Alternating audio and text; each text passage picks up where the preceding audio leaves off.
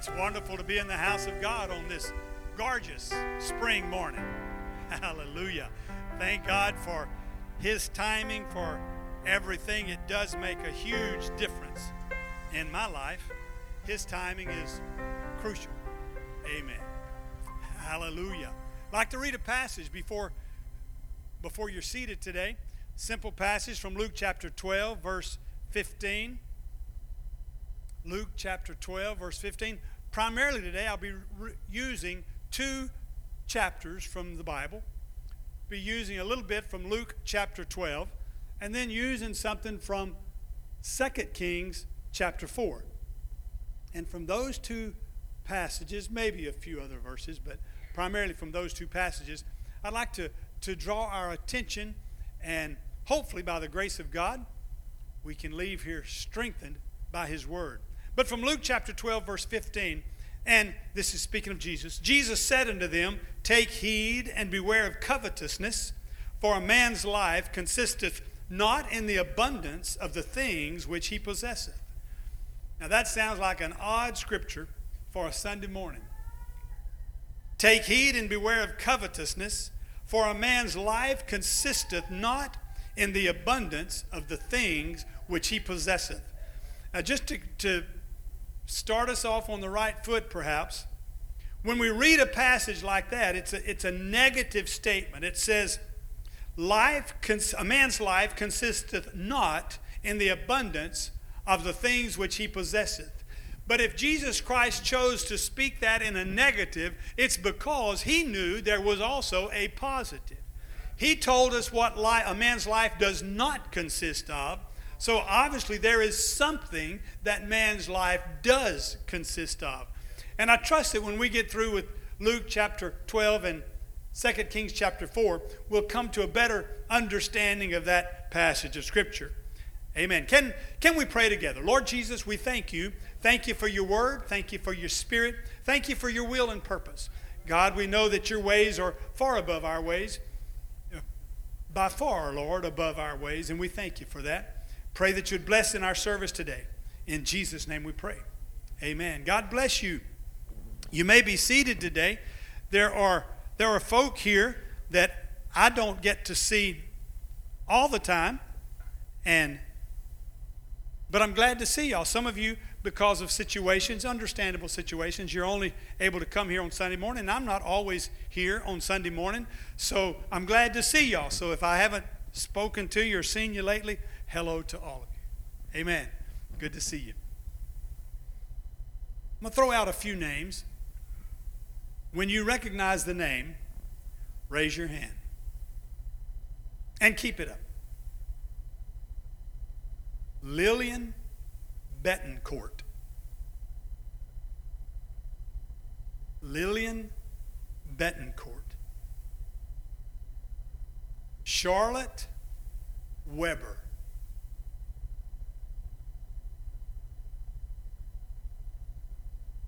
Susan Clatton with a K. Susan Clatton. I'm drawing a blank. Christy Walton.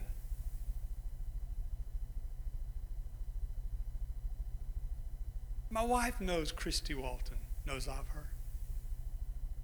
Well, just to make you feel real good about your ignorance, all of those ladies are billionaires. So the Walton name, you don't have to ask where that money came into her purse. You put it there quite often, I'm sure. Some of the rest of them, their billions came from various places, but it's amazing that almost no one knew those female billionaires in our world today. You didn't know them. And I realize God knows everyone, but there are ladies in this room right now that God has invested more in you than He has in them. I know He died for all, I understand that. But some have not taken advantage of having the application of the benefits of His death to them.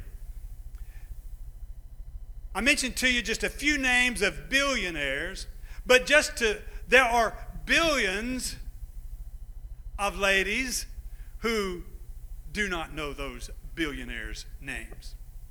It's kind of the pendulum swings, you know? That's something about all of life. The pendulum swings. You can be a billionaire, or you can swing the pendulum to the other way, and you can be the poorer, not necessarily on the bottom all the time, but the poorer one who number in the billions down through the years. So in all of that spectrum, somewhere, I pray that we can find ourselves in the stories today. Now,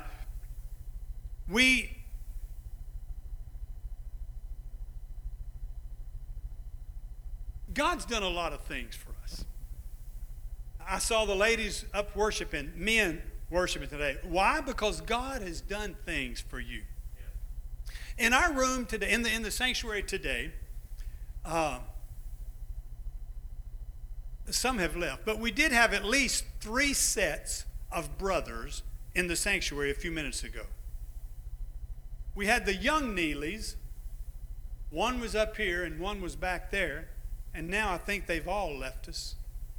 Is Matthew still up here? I don't see him. He went downstairs also. And then I think that their dad and his brother are both here today. Yeah, I can see one. Yeah, we have those 2 Neely brothers. And then we have the Reed brothers, twins. Do we have any other sets of brothers here today? Oh, yes, Harding brothers. When I see them, it's more like a trio. The Harding brothers, that's right. How did I miss them? Do we have any other sets of brothers here today?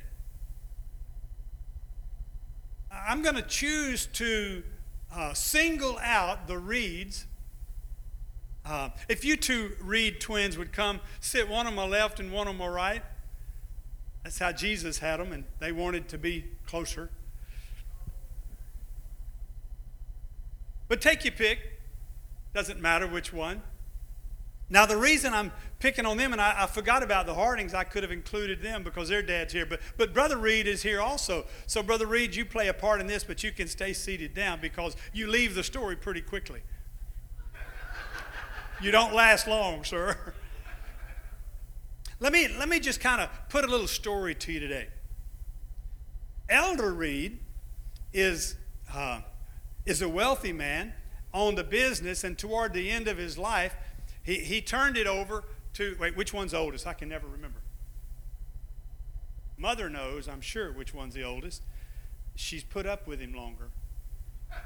But he's the oldest. So we're going to call you elder and you younger. So Elder Reed, not that Elder Reed, but this Elder Reed, his dad asked him to kind of take over the business and run the business. And so he was doing that even while his dad was still living. But his dad died. That's why I said you leave the story pretty quickly. So the dad passed away, and so the elder son is now running the business. He's in control of everything. But the younger son starts to notice that the elder son is not sharing any of that inheritance with him, leaving him high and dry, and he doesn't like it at all, and he's concerned about it, and he thinks about it, ponders over it, gives it a little time, but the elder is not sharing any of the inheritance with the younger. He saw that he's in control, and he's just slipping it into his own bank account. And the younger one doesn't like it, doesn't know what to do, and so he comes and talks to Pastor Buford. And he says, Pastor Buford, I've got a problem. My dad has passed away, and my elder brother is taking care of all of the affairs, and he's not splitting the inheritance with me. He's keeping it all himself. Now, I hope that doesn't happen in real life. He's keeping it all to himself. He's not sharing the inheritance with me. And Pastor Buford looks at him and says, who do you think I am? Do you think I'm the divider of the inheritance? That's not what I am, but you know, I want you to practice a little caution. I want you to practice caution. Don't be covetous of what he has. Now, how do y'all like that story? Do you think that Brother Buford gave him good advice? He doesn't have any of his inheritance. He's still wherever he was when his dad was living. He was there, but now the elder brother has it all. And the pastor gives him such weak advice. Well, who do you think I am? Am I a divider of the inheritance? Let me just give you a little word of caution. Don't be covetous of what somebody else has. That didn't assuage his feelings at all. He still feels bad toward his brother. He still wants what is rightfully his, but in the scriptures, he doesn't get it. And that's one of the stories from chapter 12 of the book of Luke. And Jesus is the one who gave the report that the pastor gave. And Jesus told him, "Take heed and beware of covetousness, for a man's life consisteth not of the abundance of the things which he possesseth." Now that's the story that they told. You brethren, both of you can go down and you can still sit next to each other like you were. Don't fight. Thank you. There's sometimes that pieces of Scripture are placed next to something else in Scripture for a purpose. Sometimes, as in our story today, it's because the story I just mentioned, it all happened in the same setting. Jesus was speaking to his disciples. There was a large group of them. There were some other folk that came around that were not disciples. And Jesus told them some teachings. And then one of those disciples asked that question, and Jesus responded and answered the question. Don't be covetous. Life does not consist of the abundance of money and things and stuff. It does not consist in that. But he doesn't immediately say what it does consist of. He does go on to tell the very next story. There was a rich man. He had all kind of goods. He was rich. And he had planted his fields, and they brought forth such a wonderful harvest this particular fall that he looked out and he started harvesting his fields, and his barns wouldn't hold it, so he tore those barns down and he built new barns to try to make room to store it. Because then he made a statement. He says, "Soul, take thine ease. You have enough laid by for many years." But Jesus came along in the Spirit and said, "This night your soul is required of thee." Why? It was because the man took something temporary. He took something carnal, and he tried to apply it to eternity. You cannot take the abundance of this world and apply it to eternal habitation. You can't do that. You can't build your eternal home down here with gold bars and full barns. You just can't do that. And so in those two stories couched together in the teachings of Jesus, just lay that as a foundation. There's more to life than what you can accumulate. I would like to go now to the fourth chapter of the book of 2 Kings. There's two different ladies mentioned in the book in this particular chapter. Two ladies, and I would like to address these two ladies' stories. Let me try to put it a little bit in perspective. This particular setting of time, Joram was the king of Israel. He was the son of Ahab and Jezebel. Great heritage. Great heritage. Jezebel, Ahab, wicked people. Son named Joram. Joram was the grandson of Omri. Omri was a king of Israel. He was an awful man. He was not the king of Israel. It was Jezebel's dad. He was an idolater. He even actually was a priest for one of their false gods. Did some horrible sacrifices. And now Joram is the king of Israel. And everything now that three generations of badness has brought upon the nation, the country is in bad shape, really. The evil is running rampant. The idolatry is flooding the land. And in that bad situation, we still find something good. In that bad situation, where all of the king's system was evil and idolatrous, yet we find there was a school of the prophets in operation. There was a group of men and women who gathered together to school of the prophets, and they were able to do the work of God. Lots of miracles happened. You remember the story of the axe head that floated? That took place at the school of the prophets. Remember when they were going to eat something and they said, no, there's death in the pot. And by a miracle of God, they cleansed the food and it was not poisonous anymore. There were some wonderful miracles that took place not only amongst the people of the school of the prophets, but as those people left and did prophetic work, they were doing miracles as well. The head of it, the starter of it, was Elijah the prophet. After his passing, then Elisha came on board, and Elisha was now the head of the school of the prophets. And as the head of the school of the prophets, he mentored other prophets. Elisha was a servant of Elijah's. The Bible says that he washed the hands of Elijah. He served him. He knew what it was to be the second man serving the first man. Not that they were higher than each other in God's sight, but in purpose, there were some differences in elevation. Elijah was the first, and along came Elisha. Now, so Elisha is the prophet at this point. And this is where the first lady, and I'm not going to put a lady in the chairs, but I want you to think of this lady. This is a lady. Her husband has passed away. He was from the school of the prophets.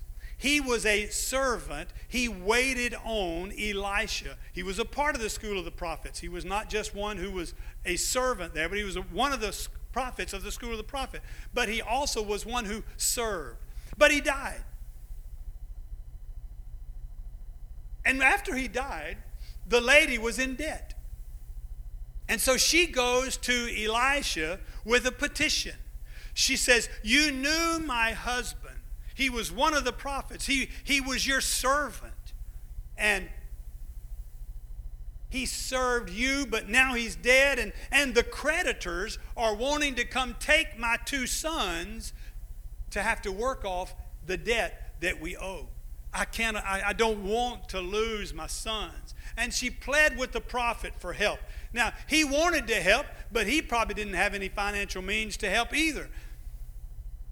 But he asked a simple question.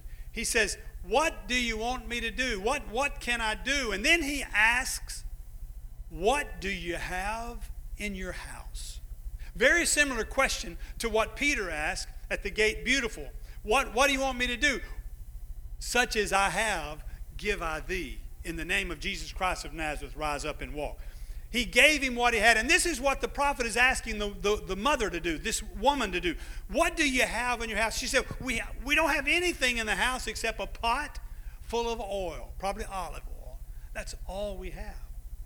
And he said, well, go to all your neighbors, gather all their vessels, their pots, glasses, buckets, whatever you can get. Bring it to your house, shut your door, and start pouring from your pot of oil into those. And so she said, okay. So her and her sons, they gathered all the pots and vessels that they could, brought them in the house, shut the door, and then she started pouring. And as she poured, the oil kept coming. She filled the first pot, the second pot, the next flower vase. She filled every pot that they had. And then when she finally poured into the very last vessel, she asked her son, says, bring me another vessel. And he said, Mom, we can't. We've already used up everyone. We filled every vessel in the house now. And she was so excited. She runs to the prophet and she said, oh, prophet Elisha, we have just done what you said, and we have filled every vessel we brought into the house. We have filled it with oil. She didn't know what to do, what the next step was, but he said, take the oil, go and sell it. Take the money you get and pay off your debts, pay off your creditors, and then take the rest of it, and you and your sons can live on that. Now, that is a fabulous story. That is a miracle story. Now, I want to leave that story right there in this unnamed poor lady sitting here. Because the very next verse of Scripture in chapter 4 of 2 Kings talks about Elisha then went on his way and he passed through Shunem. When he got to Shunem, he had maybe have been there sometimes before, but one particular time there was the Bible terms her a great lady. Not great. That's some people have jokingly said she was a large lady. No, she was a great lady. Wealthy by all of the rest of the story that we read. Her and her husband owned property. They had many slaves. They had fields that they labored in. They had their own home. They just had a lot going for them, and they were well placed in the community. There was just great things to say about them. And now he comes by there, and this Shunammite lady, this well-to-do Shunammite lady, says, "Why don't you join us for supper tonight? My husband and I would love to have you join us." And so Elisha says, okay, he and Gehazi, his servant, and they go and they have a meal with this great lady and her husband. Unnamed lady. The poor lady was unnamed. The rich lady was unnamed. Monies doesn't always identify you or give you a title or a name. After a few trips and meals, the lady told her husband, she said, this man has been by here a while. We've eaten several meals with him, and I perceive that he's a holy man of God, a prophet. And I would like for us to do something for him. I would like for us to build a little room at our house and just for him. And I would like to furnish it with a bed and a little table and a stool and a candlestick and make it comfortable for him so that when he comes by, he'll have a place to stay. And so he did. One time he came through there and he came to the house and went into his little room and laid down on his little bed in his little room that they had built for him. And he asked Gehazi, his servant, he said, "Gehazi,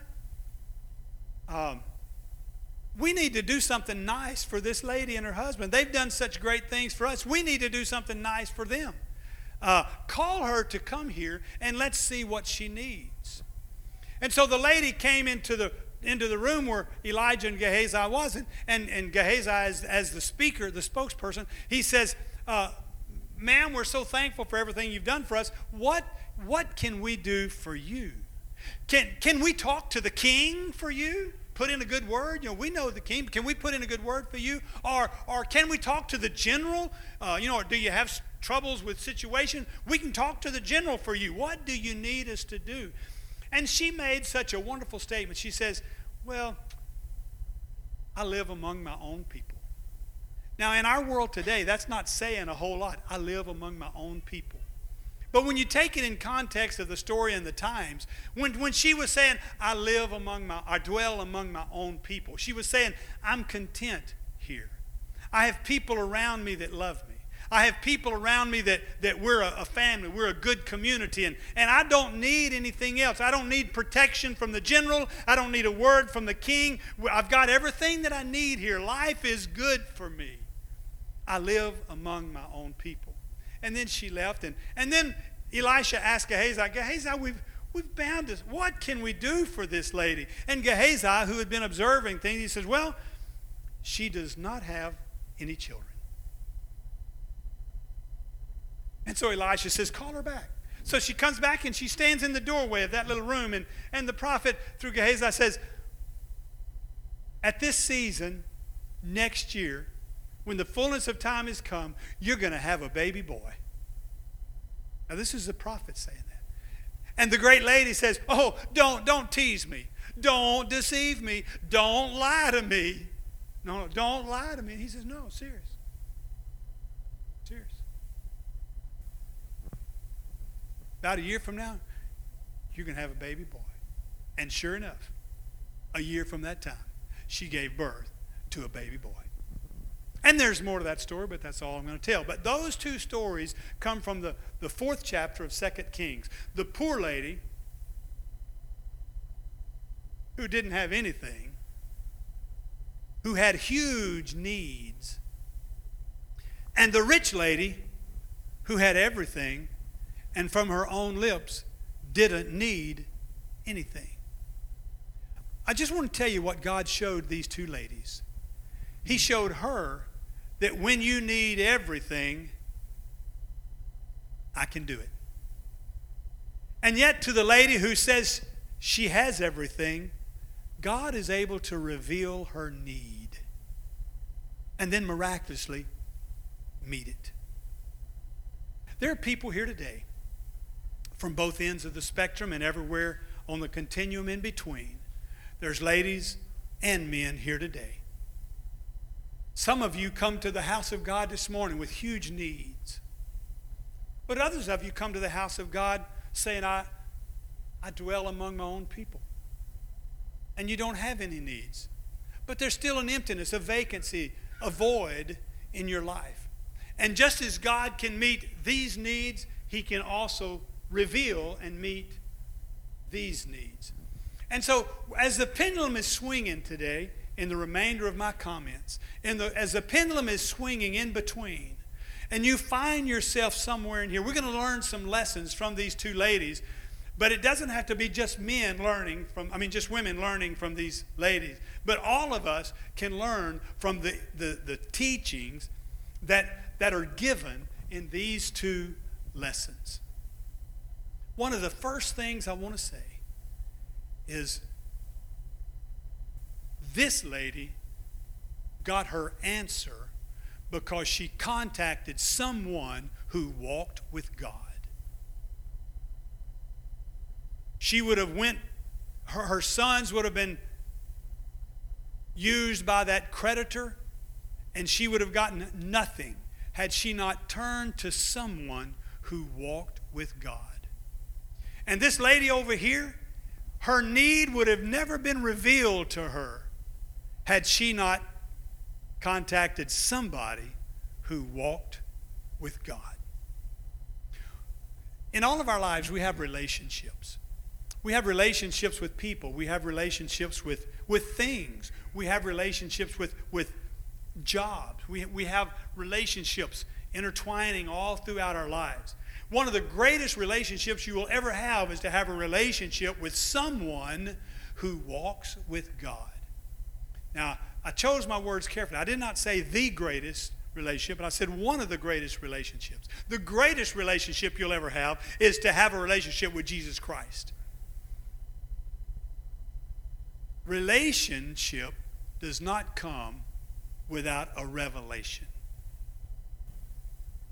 A fan of a movie star or a great singer or even a sorry singer, a fan is not in a relationship really with their star, with their hero, with their idol. They're not in relation. All they know is what the media tells them about that superstar. There's not really a relationship.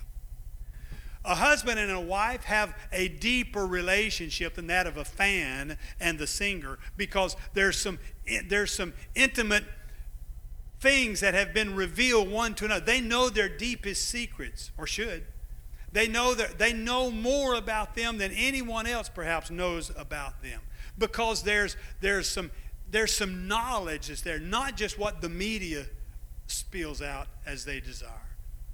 But our relationship with Jesus Christ has to be not just because we heard somebody introduce him, we heard somebody talk about him, but because we have sought him, we've sought to have him revealed to us through our Bible reading, through our study, through our hearing of teaching and hearing of preaching, and walking with him through prayer, that not just a now lay me down to sleep prayer, but a relationship prayer that gets into where God is sharing with us. And both of these ladies had a deep relationship with Elisha, the man who walked with God on their behalf. Now, he's the only one in the story who's named, but it doesn't lessen their importance. Sometimes I think the reason God does not name people in the Bible is because he wants us to put ourselves in that chair. And if she had a name, we may not want to sit in her chair. But since it's a no name, we feel comfortable sitting there. Since the great ladies is a no name, we don't feel awkward sitting in her chair and letting the truth of God's word speak to us. One had a need. The other one had a need revealed to her.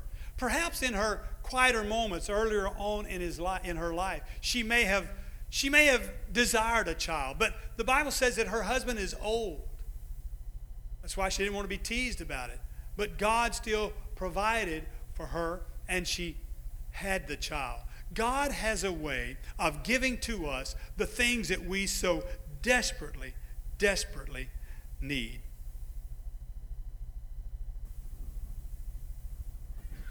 There's something about the man of God who walked by several times and then ate with them several meals that she says, I perceive that this is a holy man of God. Just let your mind wander right now. What about him triggered that response? What was there about that man that made her come to the realization he is a holy man of God? Was it because his conversation at the table was risque? Was it because his conversation at the table was shady, or he talked about dishonest things, or he talked about other people in a negative way? What about this man caused her to think he's a holy man of God? Now, the Bible doesn't say. But there's something about him that made her realize he was a holy man of God.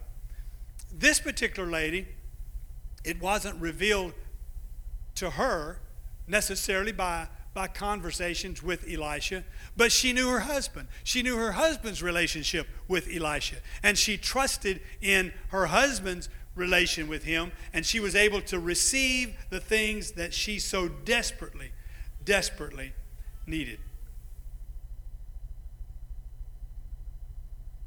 One lady had a lot of need, and God met it. The other lady had a need revealed, and God met it. Now I want to ask a question. Which of the characters in this story do you most closely identify with?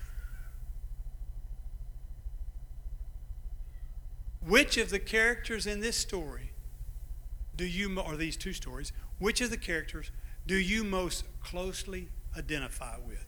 I know that's an awkward question, and I tried to phrase it differently. Because if you relate to this one, someone may think you're saying you're poor. If you relate to this one, someone may think you're saying you're rich. But let's take those two descriptive terms off of them, and let's just say this is a lady who had a need revealed, and God met it.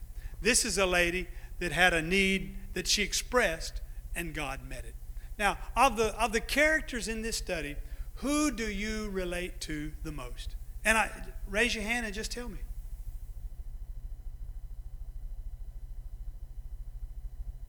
The lady who didn't have any needs, but God revealed a need and met it. Anybody else? It could be a man. Sister Barbara. The one on your right. Yeah, I was trying to think my right, your right. The one on a lady who had needs and made them known, and God met them. Anybody else? What are the characters in the study do you relate to the most? Yes, in the back I see someone. The one on the right. A lot of needs. Big need. And God met. And sometimes he may not have met it yet. Anybody else? Yes. Do what? Both. That's a great answer. Both. There are times in my life that I have huge needs, and I call out to God, and He's there, ever-present help. And then there's other times that I live among my own people. I'm content. And yet God reveals that hidden need that maybe I didn't think about, wasn't aware of. But it's a spiritual need, perhaps, that God reaches down and touches. Anybody else? Yes, the pendulum swings both ways. At different times in your life, you'll find yourself on one side or in the middle or on the other. Anybody else? What are the characters in these two stories do you best relate to? Anybody else?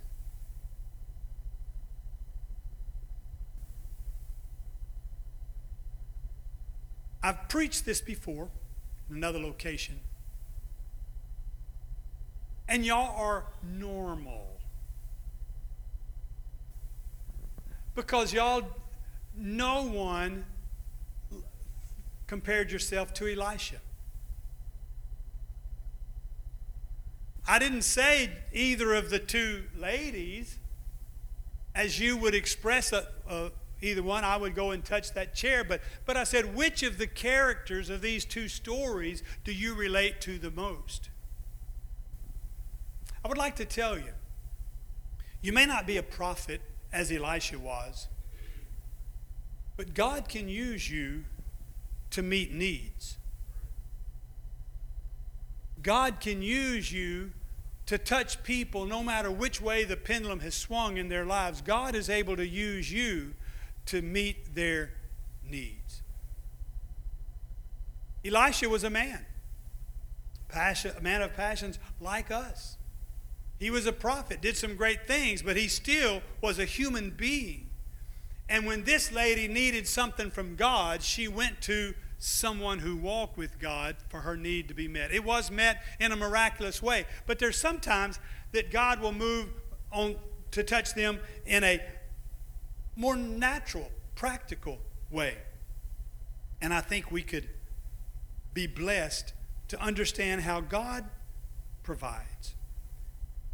The provision of God is an amazing thing. It's an amazing thing to me from my point of view. We think of true riches. Jesus taught us to lay not up our treasures on this earth where rust and moth and thieves would take, but instead lay up our treasures in heaven where neither rust nor moth nor thieves could destroy. And there's sometimes in our life when we live in a selfish way that we don't give to others. You remember the young Reed sitting here? The word of the pastor to him, which were the words of Christ. Beware of covetousness. And thinking that what someone else has, that you ought to have the same thing. Or what someone has, you should have all of it. Those kind of things can be so hurtful to us. So hurtful. But instead, if we can understand God, what does it take for me to sit in this chair and get my needs met? And what does it take to sit in that chair and get my needs met? To sit in this chair, one of the greatest bargaining chips, if you want to use that term, that the person in this chair has is a thing called faith. Faith. I believe that if I can get a hold of Elisha, the man of God, that my need will be met. She had to have faith. The lady over here, she had to have faith. This lady played two roles because of her positioning in life. She was able to help the man of God. She built him a little room. She fed him many meals. She was a person who gave. This lady couldn't give because she didn't have anything to give. But this lady could and did. And God still met her unexpressed needs because she had a faith in the things of God. How many of you come today with faith in your heart? At the start of this service, there was such an overwhelming power of God that swept through here that increased all of our faith in the things of God. Some of the songs that they sang was just increasing our faith in God and making us believe God to do anything. As someone said, I could have rushed hell with a squirt gun. I just felt that strong in the Lord, that worship. But when we can come to God, no matter where the pendulum of our life swings, when we go to God with faith in our heart, He is going to meet our need. There's not a person here today, if we would put chairs all the way across here, somewhere along this continuum, you would find yourself, your need, to be expressed to God. And when you can find that need and express that need, whenever she was able to acknowledge and own her need for a child, God granted it. But she had to own that need and that desire. And miracles from God are not always just for our needs, but they can be for our wants as well. And this lady had something that she desired, and God graciously gave it to her.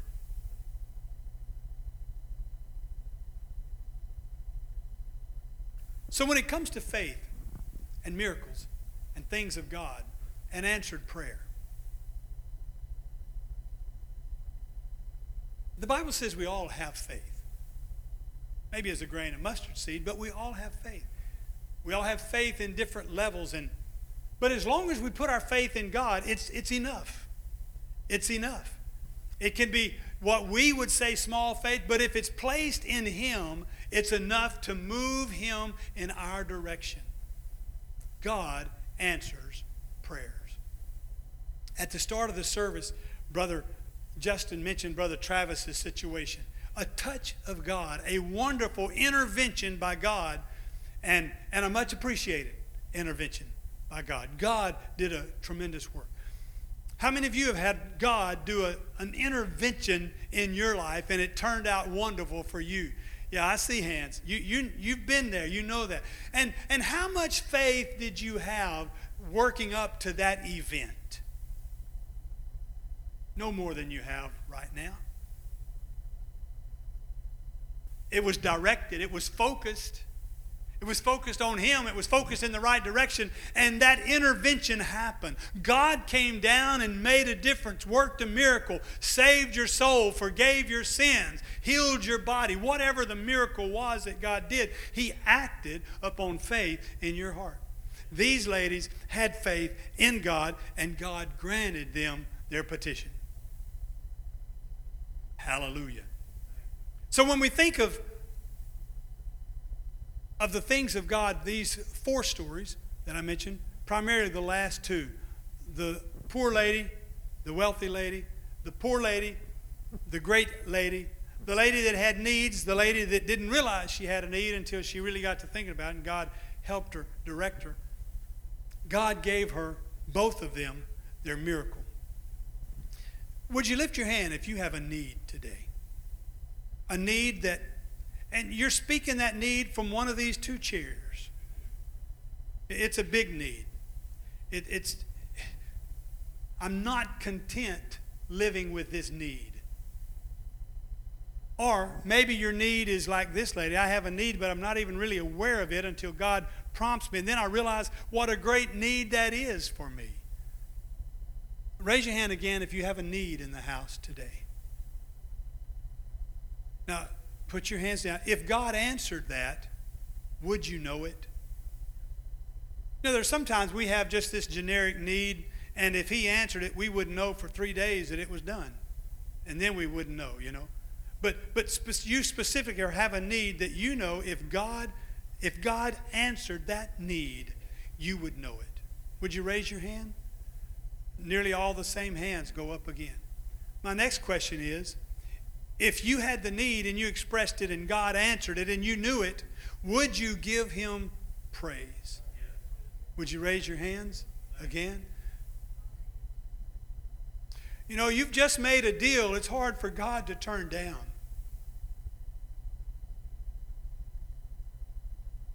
You're in the process of confessing a need. You haven't confessed it with your mouth yet. You confessed it with your hand, your need.